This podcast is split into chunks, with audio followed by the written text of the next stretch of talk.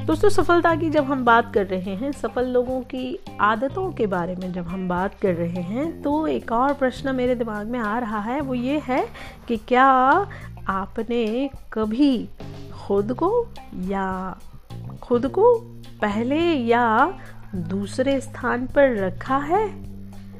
तो नहीं। तो मैं आपको बताती हूँ, आपको क्या करना चाहिए?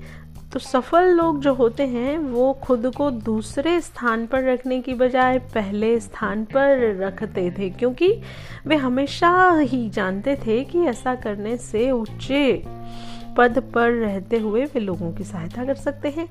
और साथ ही जितने लोग भी उनके साथ काम करते हैं, उन सभी को भी समस्याओं के समाधान के लिए तैयार करते हैं और उनकी समस्याओं का समाधान ऐसे लोग करते चलते हैं। तो दूसरे स्थान पर रखने के बजाय अपने आप को पहले स्थान पर देखिए और सोचिए और समस्याओं का समाधान करते चलिए। तो दोस्तों, हो जाइए सफल। मिलते हैं एक और ऐसे ही एपिसोड में।